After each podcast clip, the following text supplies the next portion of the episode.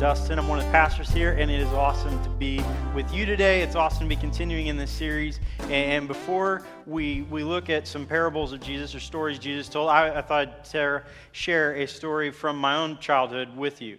Um, I, m- many of you know I'm a Cubs fan, and I only feel safe talking about this today because the Cubs and the Cardinals are doing the exact same thing today. Um, that wasn't a jab. It's like, I get it okay? Um, I, I'm a Cubs fan, but I was not raised to be a Cubs fan. I, I, was from the southwest side of Chicago, and so my dad, his dad, White Sox fans, that's what I was supposed to be. Um, sadly, that grandfather passed away when I was a child, and my other grandfather swooped in and brainwashed me with trips to Wrigley Field and WGN all summer long. Um, and so, but, but I was raised to be a White Sox fan. And so my dad, my grandpa, and I, we would go to White Sox games.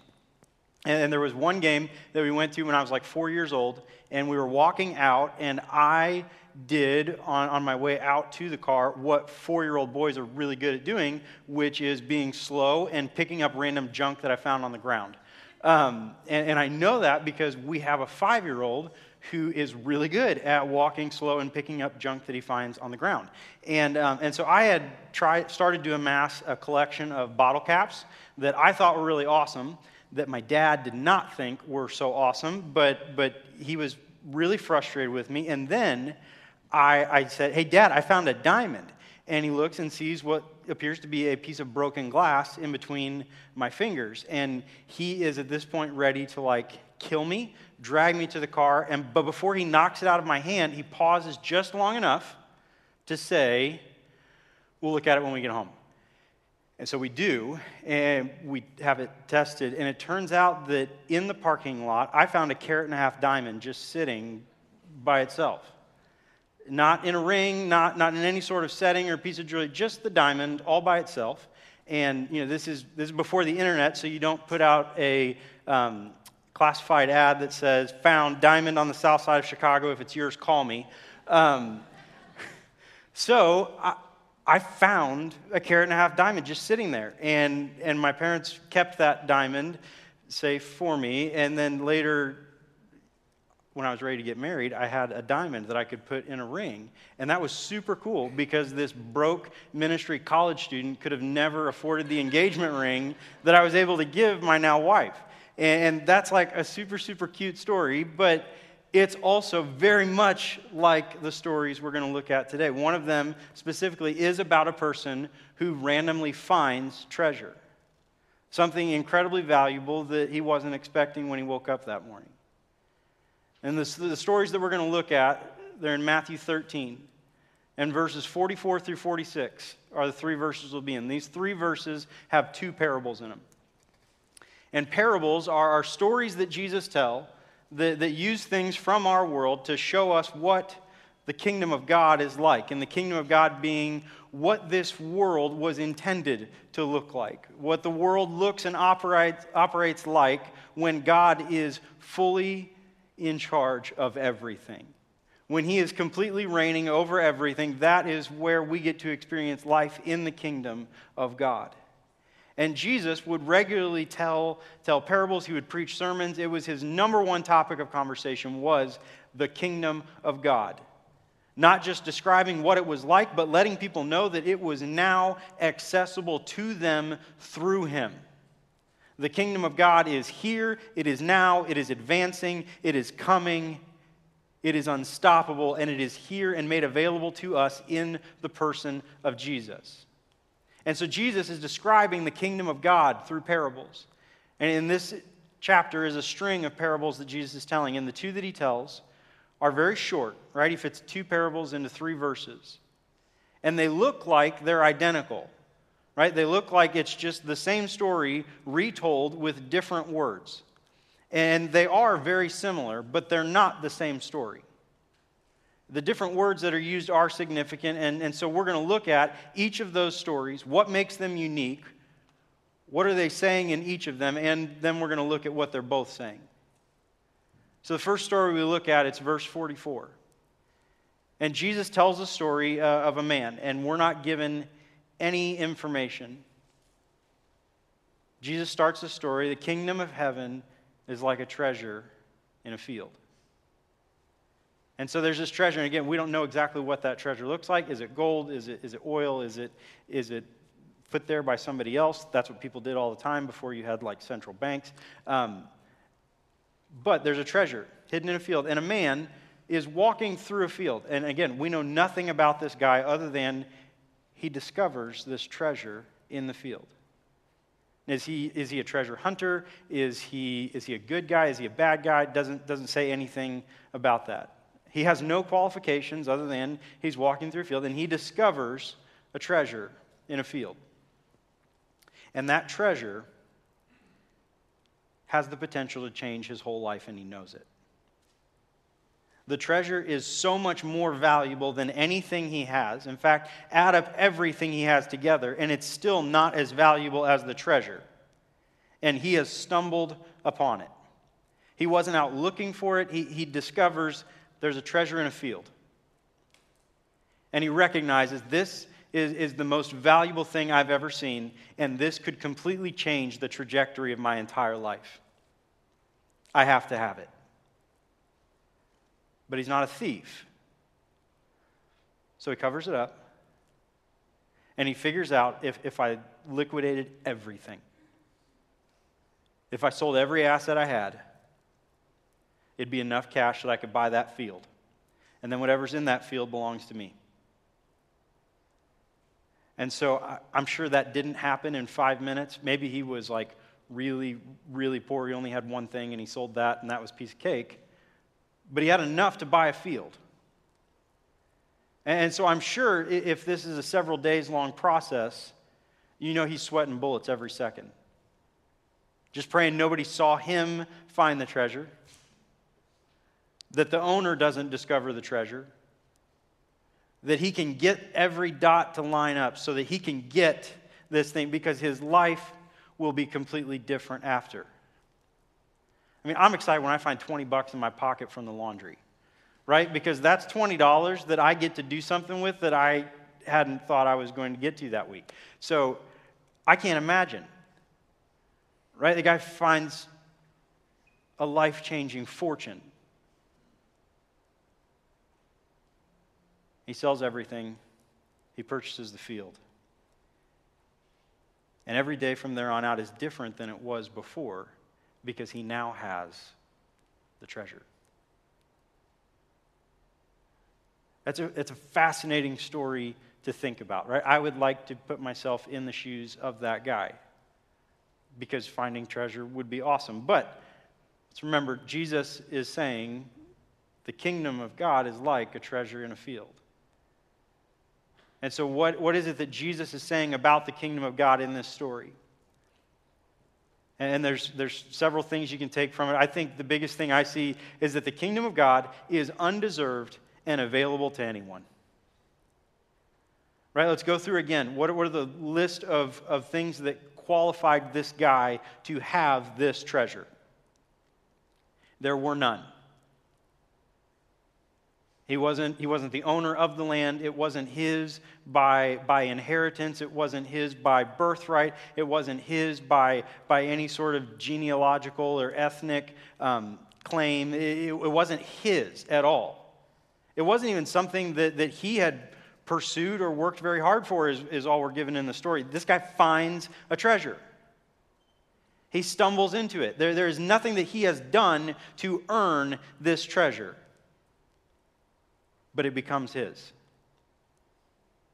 There's not a list uh, of, of any elite that is allowed to access this treasure. There, there's no list of a specific type of person who is able to access this treasure. It is there for anyone who would walk upon it and decide it's worth having.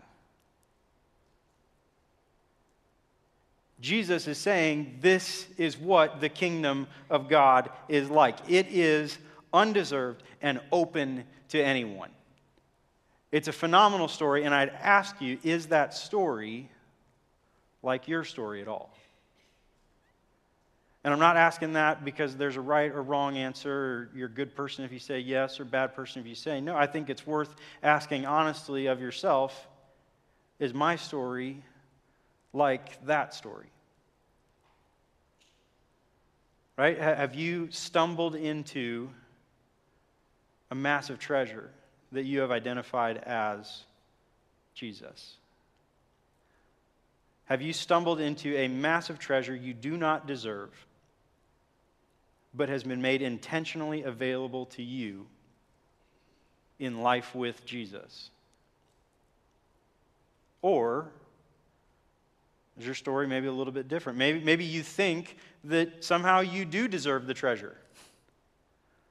Right? That, that if the kingdom is like this, if the kingdom is the way the world is supposed to work, the way that the world is in perfect harmony with itself, if the kingdom is us in relational perfection with each other and with God and completely secure in our identity and who we are, if that's what it is, then maybe you have earned that perfection.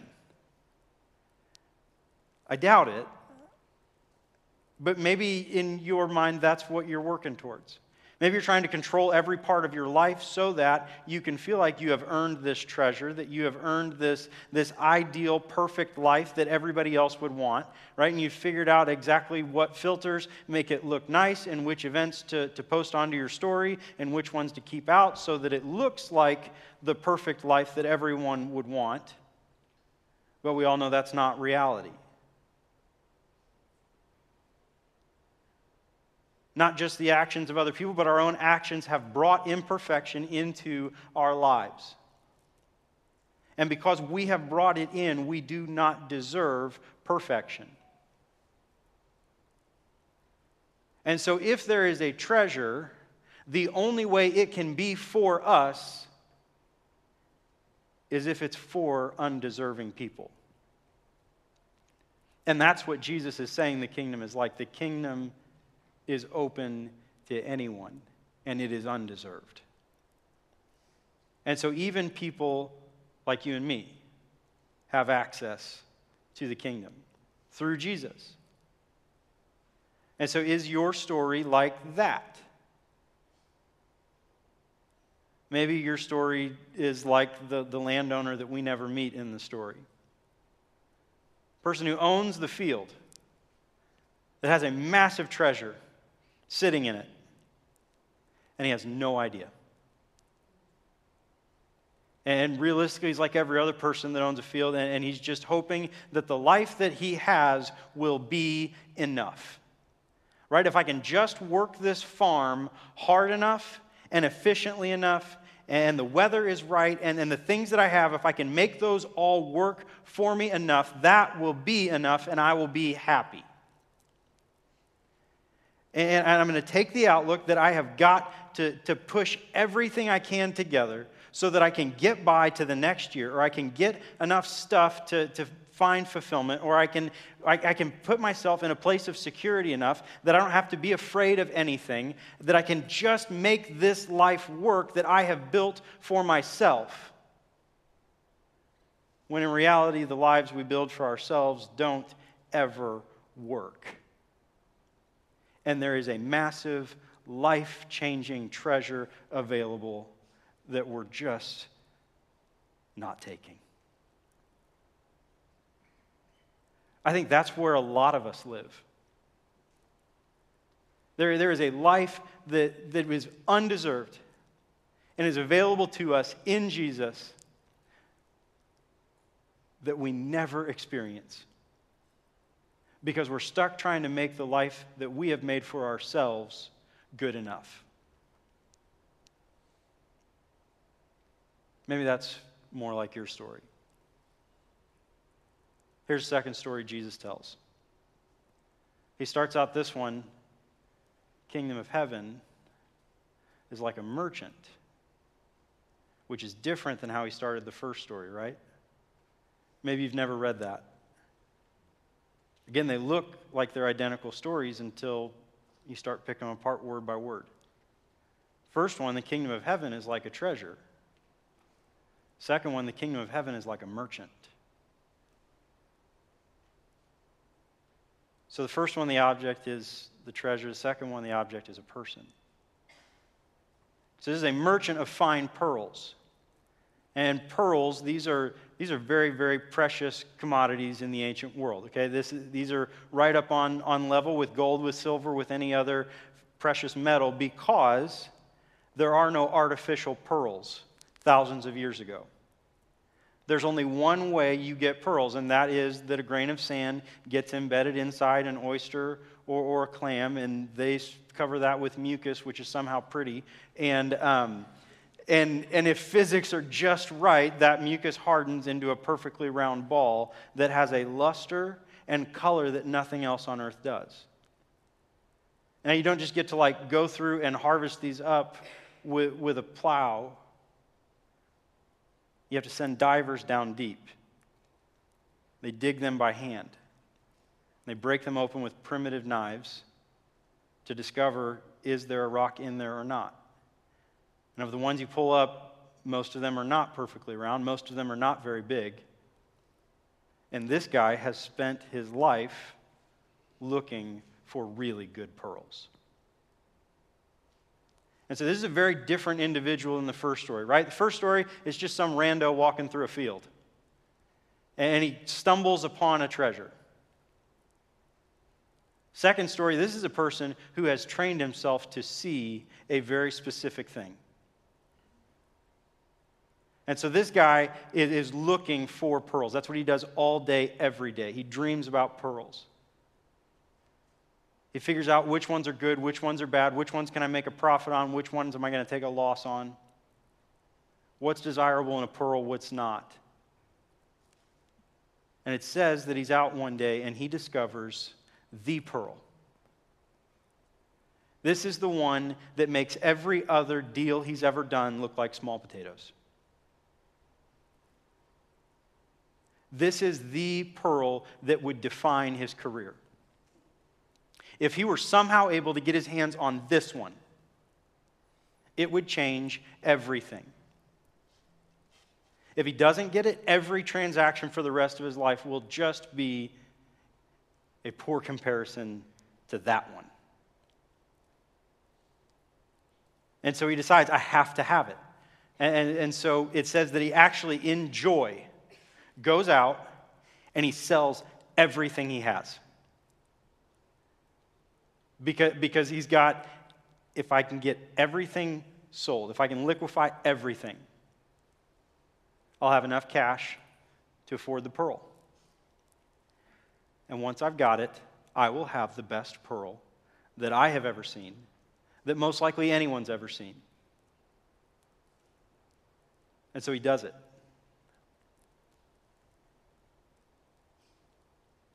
What's Jesus saying in that story? What's Jesus trying to tell us about the kingdom in that story? I think differently than the first story, what Jesus is saying in this story is that in the kingdom, Jesus is recognized for exactly who he is. Right? Again, this is not an accidental find of treasure. This is a merchant who has trained himself to see a very specific thing. And people who live in the kingdom have become accustomed to trying to identify Jesus in everything. People in the kingdom have a vision for Jesus and recognize that seeing Jesus, that seeing the pearl, is the greatest thing they could ever hope to see. People in the kingdom recognize Jesus for who he is and give him that place. Right? People in the kingdom have recognized that Jesus is the one who this whole thing revolves around. He is the center of everything. Jesus is the king of the kingdom. Everything in the kingdom, it exists for and under the authority of the king. And so, if I am going to be in the kingdom, I have to recognize that Jesus is the one this whole thing is about. Jesus is the only one who saves. Jesus is the only one who satisfies. Jesus is the only one who heals. Jesus is the only one who can actually give me peace. Jesus is the only one who can bring me joy. Jesus is the only one who can restore and redeem and reconcile and forgive and breathe new life into me. Because I've seen a bunch of other pearls. I've seen a bunch of other stuff that people would want to give me. And none of them are as good as him. Right? People in the kingdom live only wanting Jesus.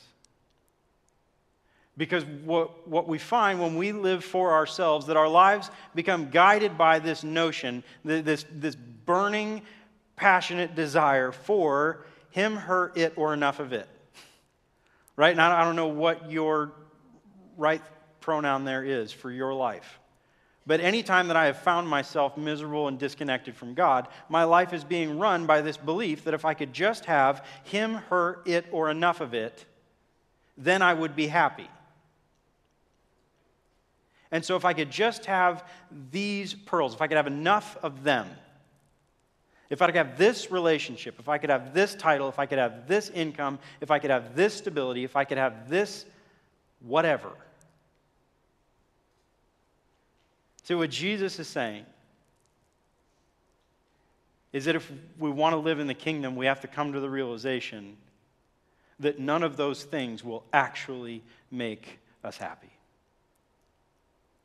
We have to recognize Jesus is the king and he's the only one that really matters. Now, we can have a relationship with him because the kingdom is also for undeserving people like ourselves. It's open to anyone, it's open to people who don't deserve it, but in it we recognize that Jesus is the most valuable thing we could ever have. I'm going to ask you again does your story look like the story of the merchant? Have you figured out that Jesus is the most valuable thing that you've ever set your eyes on? Jesus is the thing that you want to build your entire life around. Jesus is the thing that you want to see in every facet of your life. Or are you still hoping that him, her, it, or enough of it will make you happy? That's really the thing that I need. If I could just have blank. Or have you become really good at looking at all that stuff and said, none of it is going to bring me what I need? I will gladly get rid of all of it just so that I could have Jesus. That's the offer that Jesus makes to us. Jesus says, You come to me, bring your sin, your shame, your guilt, your fear, your brokenness, your rebellion, every bit of it. You bring that to me, and I'll give you my goodness. And that exchange happens on a Roman cross. And at that cross, at an empty grave three days later, Jesus' new life becomes your new life. And that new life is not defined by all of the things that may have brought you there. Your new life is not defined by all of the things that you used to think would make you happy. Your new life is not defined by all of the ways that you have screwed this thing up. Your new life is defined by freedom that is found in grace.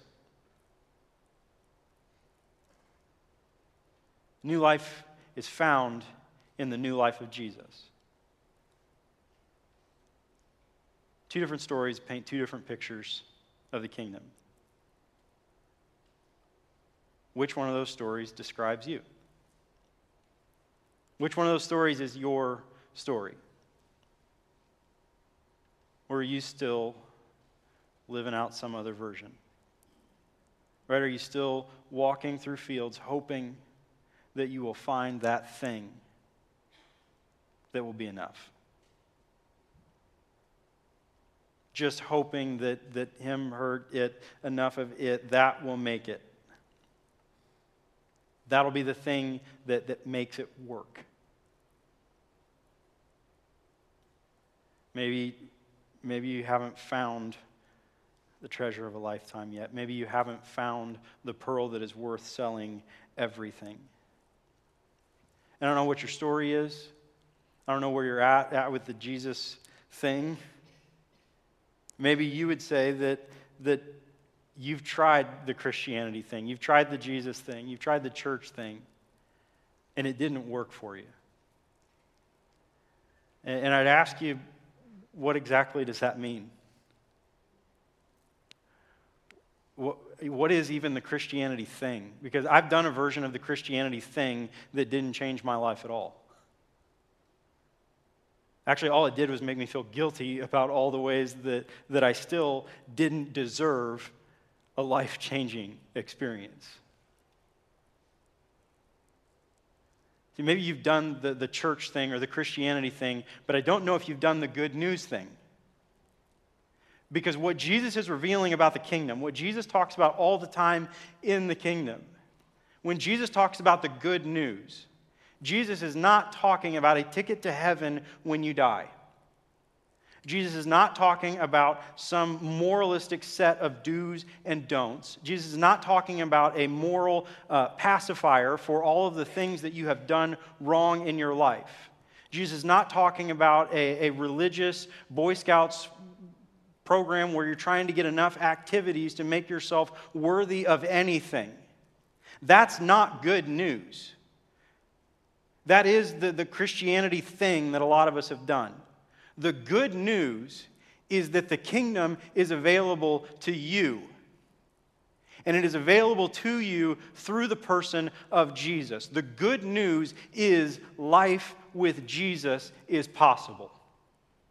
That's the good news. Life with Jesus is the good news. He is the treasure. Life with Him is the treasure. And life with Him is better than any offer you're going to get anywhere else. Right? Life with Jesus is the treasure. Having a marriage where you're able to love and respect and serve and honor each other and submit to each other the way that Jesus loves is the treasure.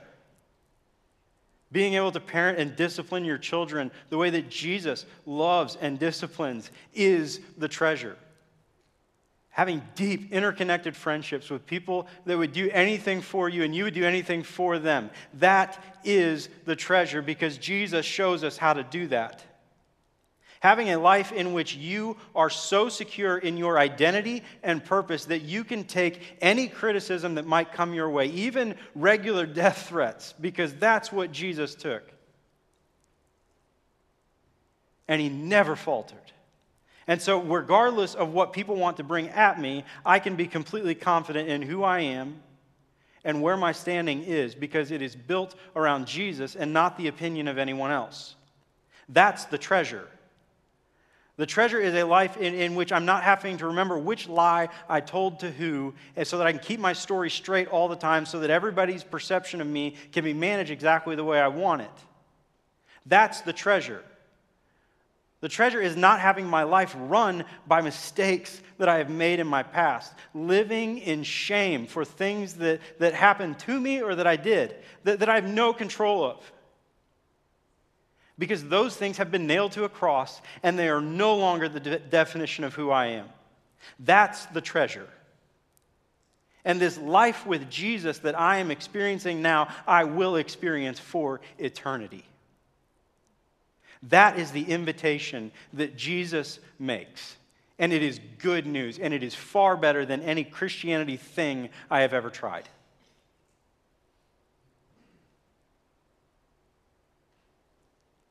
Is that story your story? Have you discovered a treasure that is more valuable than anything else you've ever seen? At some point, we move from accidental treasure finders to merchants who are looking for treasure everywhere. That's when life in the kingdom becomes fun. When I begin to see Jesus in absolutely everything. Because it really is not just a ticket to heaven someday when I die. It is, it is having every part of my life completely transformed by Jesus. It is doing my life with Jesus, right? And the goal is not to become Jesus because you can't, right? You're not perfect, you're not God, and He's physically a person, so you can't be another person. The goal is not to become Jesus, and the, the goal is not to become uh, a pastor or a missionary or, or some other, work for a nonprofit, some other holy thing that people think we should do. Good people, right? No, that's not the goal. The goal is not to be Jesus. The, not, the goal is not to, to change your, your profession to become something that is admirable in the eyes of God, because every profession is the Lord's. The goal is for you to live your life the way Jesus would live your life if he were you. Okay, I'll say that again. The goal is not for you to be Jesus. The goal is for you to live your life the way Jesus would live your life if he were you. If Jesus were a stay at home mom, what kind of stay at home mom would he be? If Jesus were an accountant, what kind of accountant would he be? If Jesus were retired, how would he do retirement? Right? He, only worked three years, but his retirement plan was not great. Um,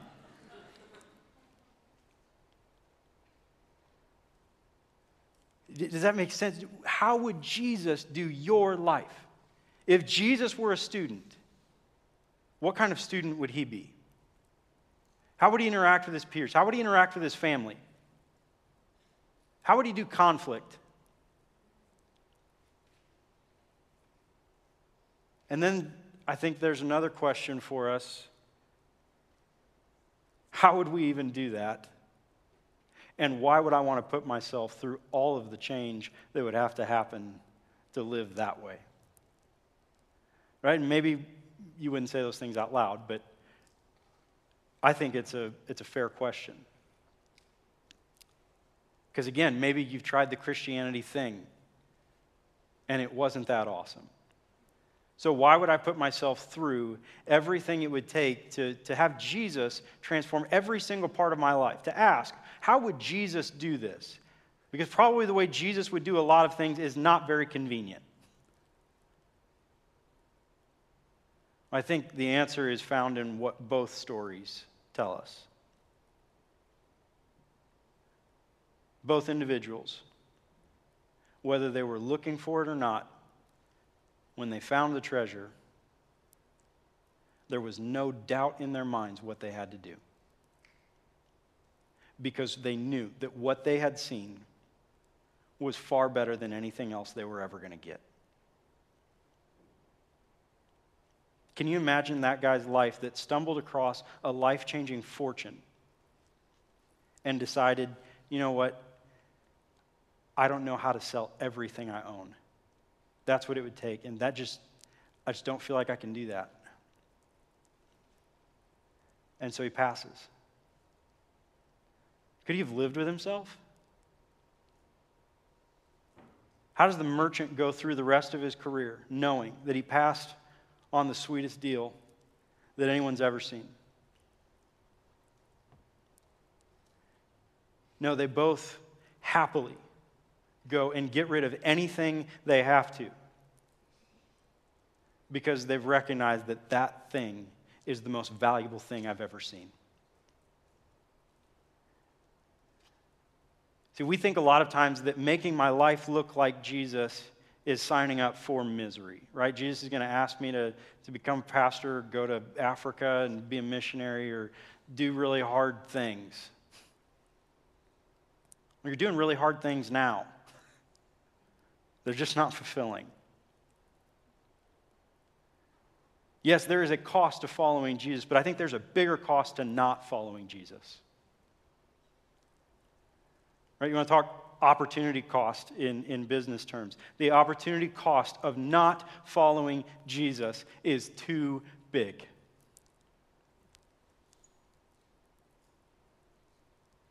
So Jesus says, You, you're invited.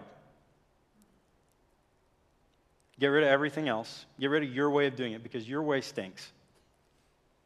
It's not very good. It hasn't made you happy. It hasn't made everybody else in your life happy. So let's stop doing it that way. And you take on my way. And let's do life together. And let's transform every single part of your life. Let's change how you do, how you think, how you act what you want. Let's change all of it. Not because I've got some, some crazy punishment plan set up, but because the life that I have in mind for you is the one I designed you for. And it's so much better than what you're doing. And so let's get rid of that junk. Let's stop trying to get him, her, it, or enough of it. And let's walk through life together. That is a very different deal than the Christianity thing. That's life with Jesus. And so I don't know which story sounds most like yours, or if your story sounds like either of those. But if it doesn't, why not make it today? The kingdom of God is for undeserving people. That means you. It's open to anybody. There's no qualifiers of who's invited to the party. It's you. It's a completely different way of looking at life, and it can start today. And so, how about you decide today, I'm going to say yes to Jesus? And maybe that's yes for the very first time, or maybe that's I'm going to stop doing the, the church thing or the Christian thing. I'm going to stop just trying to be at everything or hope that my kids get good morals from this place. I, am going to actually live life with Jesus. Say yes. And starting today, the way that I think is going to be different. Starting today, the way that, the way that you, you fight with your spouse is different. Starting today, the way that you approach being single is different. Starting today, the way that you discipline your kids is different. Starting today, the way that you, you talk to customer service representatives on the phone is different. Maybe. I don't know. Uh, no, even that. Even that can be different. It can be different not because you said a prayer or some magic words or everything was changed in an instant. But it's changed because you're starting life with Jesus, and Jesus does life differently. Let's be people who do that life. Let's be people who live with Jesus. Let's be people who let the cross transform everything. Let's be people who live in the kingdom with the only king that is worth serving. Let's pray. Jesus, you are the only king we're serving. And it's incredible that you would, would let people like us have citizenship in your kingdom. You'd allow us to be called co heirs with you.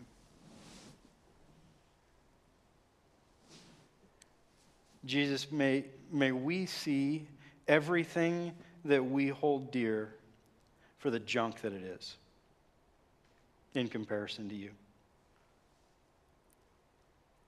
God, the things we spend money on, the things we give our attention to, the people we hold most dear, Lord, the grudges we want to hold, the, the success that we think will make us happy, God, would you reveal all of that? to be stuff that will never satisfy. Jesus, may we may we have the courage to, to go sell everything so that we can have you. May we have the courage to, to do whatever it takes to make that deal happen. Get rid of our way so that we can have you.